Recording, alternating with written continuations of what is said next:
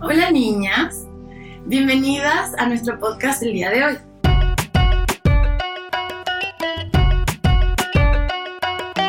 Hoy vamos a hablar de otro tema importante, la percepción que le damos a la vida. Cuando somos niñas, nos van educando. Nos van educando con ciertas cosas que están bien y ciertas cosas que están mal. Sabemos que sacarnos buenas notas significa hacer las cosas bien. Sabemos que estar calladitas es hacer las cosas bien. Entonces, a medida que vamos creciendo, vamos conociendo esta dualidad del blanco y el negro, de lo bueno y lo malo, de lo que se acepta y no se acepta. Desde ahí vamos creando nuestra personalidad, vamos creando nuestra estrategia, vamos creando nuestro ego. Ahora, ¿qué es lo que pasa cuando empezamos literalmente a juzgar a la vida? Si es que me da una situación que a mí me pone contenta, entonces quiere decir que la vida me quiere y quiere decir que la vida está haciendo cosas buenas por mí. ¿Y qué pasa cuando me da algo malo? ¿Qué pasa cuando me da una situación que no me gusta?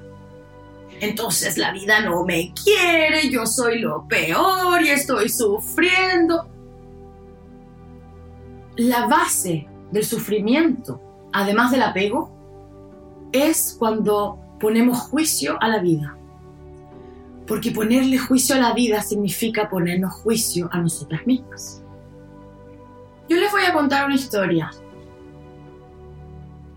Cuando yo creía que la vida se trataba de ser perfecta para que te eligieran, tuve mi última relación, en donde entregué todo y más por el hecho de ser perfecta, en donde viví abusos y maltratos de un millón de tipos, con tal de que me quisieran, con tal de que no me abandonaran, porque todo era permitible, porque yo me iba a casar, porque finalmente iba a lograr eso que tanto quería. Entonces, ¿qué pasó? Empecé a aceptar cosas que realmente no eran aceptables para mí.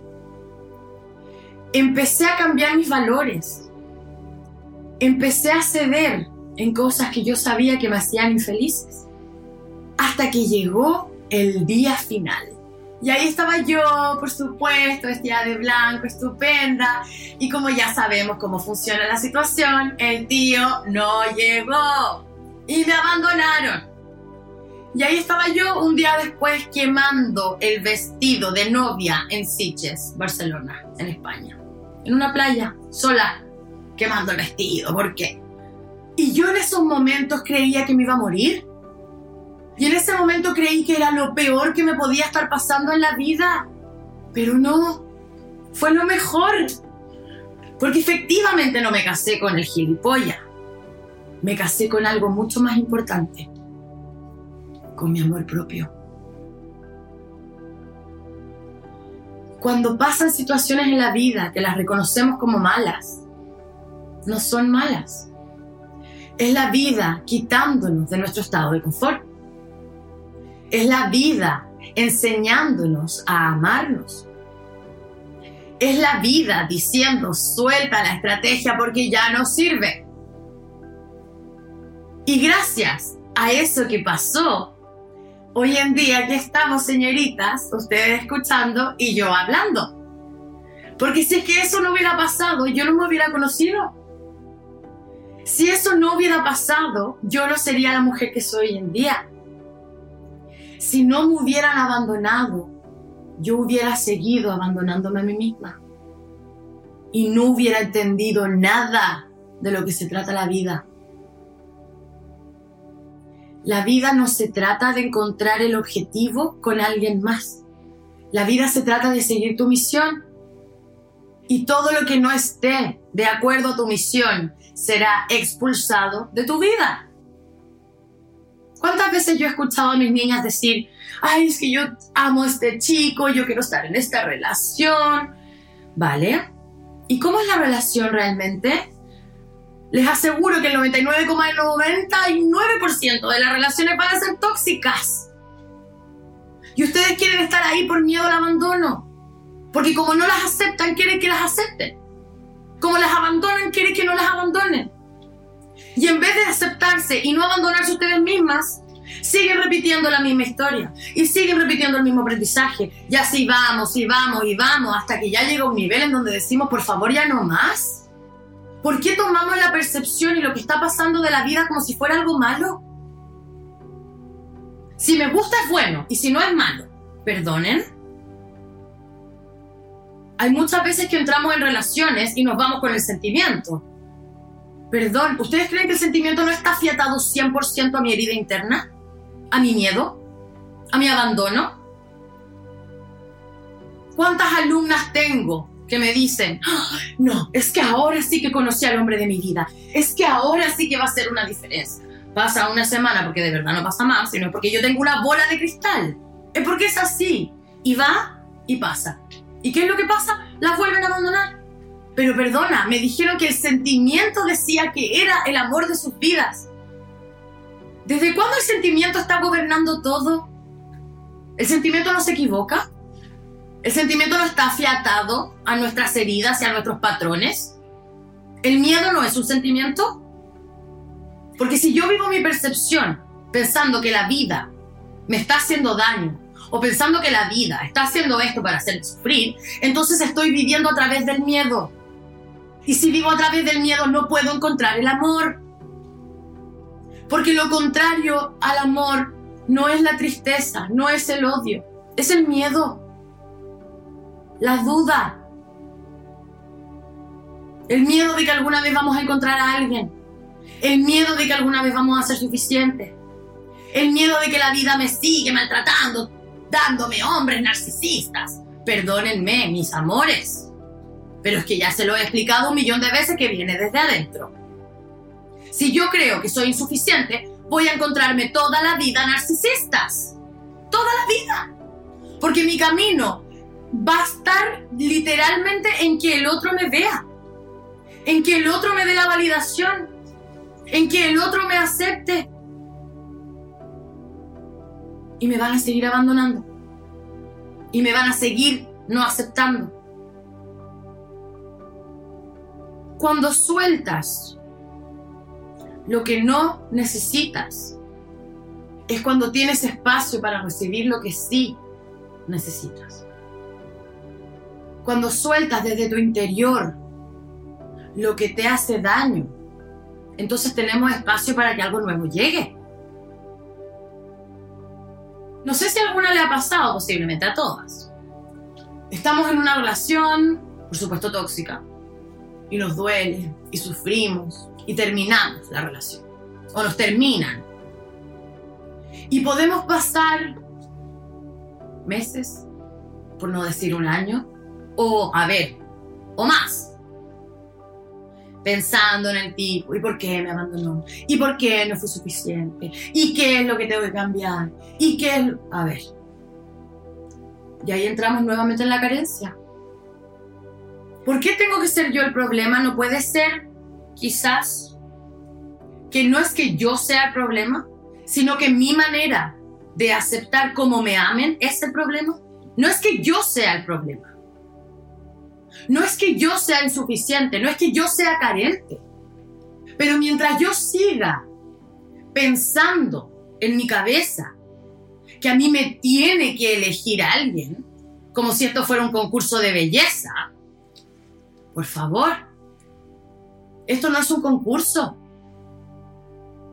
Esto se trata de fluir. Esto se trata de ser. Entonces en esta relación, que es tormentosa, terminamos o nos termina. Y seguimos afiatadas durante mucho tiempo, hasta que algo pasa. Lo que pasa es que soltamos y nos damos cuenta que lo único que nos tenía atadas a eso éramos nosotras mismas. Cuando te afiatas a algo por pánico, al abandono, cuando te afiatas a algo por pánico, a que te dejen, cuando estás con uñas agarrándote ante una situación que te hace daño, mis niñas, la vida va a hacer todo para sacar eso. Porque la vida te ama. No es al revés como tú crees que la vida te odia y quiere ponerte las cosas en contra para que tú sufras. No. La vida es todo lo contrario. La vida te ama. La vida te adora. La vida sabe quién eres. La vida sabe exactamente qué es lo que quieres conseguir. Entonces desde ahí te va a hacer soltar todo lo que te haga daño. Y dejemos de mirar eso como algo malo. Porque no lo es. Somos nosotras mismas. Es nuestro propio Ayam gritándonos desde nuestro corazón, por favor, basta con esto. Que ya no hay más. Que ya se acabó. Cuando dejamos de juzgar algo bueno o malo, empezamos a aceptar. ¿Se acuerdan en el podcast anterior cuando hablábamos de que el cielo es azul, el verano es caluroso y el invierno es frío? Las cosas son como son. ¿Por qué yo no me acepto como soy? ¿Por qué yo no acepto que la percepción de la vida que yo estoy teniendo es de víctima? Porque eso duele. Duele ser la víctima, ¿o no? Realmente. Pero ¿en qué momento ustedes aprendieron eso? ¿En qué momento aprendieron que la vida se trata de ser víctimas? Ustedes son arquitectas, arquitectas del universo de ustedes. Entonces, cortemos la idea de que la percepción de que la vida me está haciendo sufrir. Tú te estás haciendo sufrir. Al no escucharte y al no aceptarte. Responsabilízate de quién eres y de qué es lo que quieres lograr. Esa es la nueva percepción. La nueva percepción tiene que hablar desde la responsabilidad. La nueva percepción tiene que hablar desde esta unión con el universo.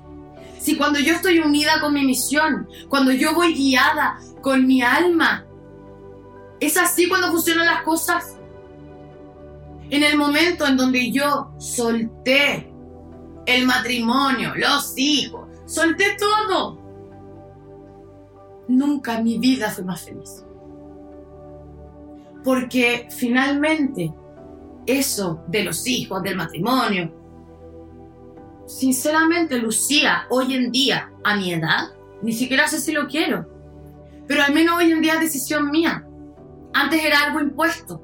Antes era algo que tenía que hacer. Y la vida, una tras otra, tras otra, me fue entregando personajes para que yo aprendiera que eso no era así. Que la finalidad de la vida no se trata de casarse y tener hijos. La finalidad de la vida se trata de cumplir tu misión como alma. Cuando entendemos de corazón que la vida no es nuestra enemiga, al revés, es nuestra aliada, es cuando las cosas empiezan a cambiar. Porque vuelvo a ser niña. ¿Cómo? Por supuesto. Porque ya no dependo de la vida que me esté castigando, como antiguamente mis padres me castigaban y me golpeaban. No, yo ya no estoy para eso. Ahora puedo ser niña nuevamente. Pero la niña que goza de su mujer adulta, la niña que se despierta cada día, hace una meditación, se conecta con ella misma y juega. Yo juego. Haciendo mis podcasts juego. Duchándome juego. Estando con mis amigos juego. Juego todo el tiempo. Porque soy uno con la vida. Porque estamos conectados con la vida. Porque lo que yo pienso, sé quién soy. Lo que yo imagino son cosas bonitas. Y lo que yo siento es amor. Porque mi misión, mi mujer adulta y mi niña interna están completamente unidas. Están en completa congruencia. Y eso es lo que quiere la vida. La vida quiere congruencia. Mis amores, la vida no vibra en miedo, la vida vibra en amor. La vida vibra en amor. Entonces no me pueden decir que para ser felices vamos a estar con miedo. Vamos a estar ahí como viendo qué hacer o qué no hacer. No. Aceptamos, aceptamos las heridas. Aceptamos que tengo el pelo café y los ojos verdes y no soy rubia de ojos calizos. Lo acepto, es lo que hay. ¿Cómo me saco provecho a eso? ¿Cómo saco provecho a mi estrategia? Si mi estrategia de niña siempre fue ayudar para que la quisieran, hoy en día miren cómo utilicé la estrategia a mi favor. Soy feliz haciendo lo que hago. Feliz. Y eso fue porque aprendí a usar la estrategia a mi favor. Porque aprendí a usar la vida a mi favor. Porque ya no hay miedo. ¿Cómo va a haber miedo si sé que valgo? ¿Cómo va a haber miedo si estoy conectada a Dios? ¿Cómo va a haber miedo si estoy yo con ustedes y aquí está Saint Germain, Jesús, por atrás la Virgen? Están todos conmigo. Están todos con ustedes también. ¿Cómo vamos a tener miedo? ¿Cómo le vamos a tener miedo a la vida? Cuando la vida lo único que quiere, lo único que quiere es que seamos felices. Que soltemos ese ego. Que vibremos en amor. Que vibremos con nosotras. Eso es lo que quiere la vida. Empecemos a percibirla como nuestra aliada. Empecemos a jugar con ella. Cuando nos despertemos en la mañana ya y existe una situación que uno diga, ay Dios mío, ¿qué está pasando aquí? A ver, Lucía, María, Fernanda, ¿qué está pasando aquí? ¿Qué está pasando en mi interior? ¿Por qué estoy reflejando esto en mi exterior? ¿Qué está pasando? Ese es el trabajo. El trabajo no es juzgar que esto está mal. Esto no me gusta, entonces está mal. No. El trabajo es el autoconocimiento, es la integración de lo que está pasando afuera porque está adentro. Y mientras yo cambie lo de adentro, va a volver a cambiar lo de afuera. Y si no, no. Ese, esa es la clave de la vida. Esa es la percepción de la vida. Darse cuenta que es tu más sagrada aliada. Y la más sagrada aliada no solamente de tu mujer adulta, de tu ayam, de tu alma. Nunca más las quiero escuchar siendo víctimas de la vida. Desde ahora en adelante las quiero escuchar siendo arquitectas. No me quiero, aprendo a quererme. Cuando me aprenda a querer, yo no voy a encontrar narcisistas aprendí que tengo que estar ahí 24/7 porque si no, no me van a querer. Dejo de estar ahí 24/7. O empiezo a estar 24/7 para mí, no para el resto. Un millón de veces he escuchado a personas decir, es que eso es egoísta, Lucía. Lo que tú hablas es como de una persona egoísta. Perdona. Egoísmo es no compartir lo que uno tiene. Eso es egoísmo. Pero en este caso, ¿de qué egoísmo estamos hablando? Si lo que yo te estoy pidiendo es que construyas algo de adentro, si no lo puedes compartir, si no es dependencia, no es amor, es dependencia. Una vez que construyas tu mundo interno y no lo compartas, ahí podemos hablar de egoísmo. Una vez que estudies y que hagas lo que quieras hacer y en vez de ayudar al prójimo, seas un egoísta, ahí entonces te creo. Pero el egoísmo tiene que nacer después de que uno tiene algo, sino que, ¿qué egoísmo de qué? ¿Qué vas a compartir si estás vacía por dentro? Eso no es egoísmo, se llama autocuidado. Lo que pasa es que en el occidente nos enseñaron que el autocuidado estaba mal. Nos enseñaron que preocuparnos de nosotros estaba mal. Por eso yo soy profesora. Porque yo les enseño un método. Y el método dice, ámense ustedes mismas para que alguien más las ame. Confíen en ustedes mismas para que alguien más confíe en ustedes mismas. Sean ustedes, porque si quieren ser amadas tienen que ser ustedes. Ese es el método. Y eso no es egoísmo. Es amor propio. Y si mi, yo no tengo amor propio, y si yo no tengo algo dentro de mí, no tengo nada que dar. Y si no tengo nada que dar, soy dependiente. Así de simple. Desde ahora en adelante, hagámonos el favor de ser uno con la vida, de ser uno con la esencia, de ser uno con ustedes mismas. Seamos congruentes entre lo que digo, lo que pienso y lo que hago. Y desde ahí vamos a empezar a ser felices. Porque la percepción de la vida es eso. Cómo la vida me ayuda a cada día ser más yo.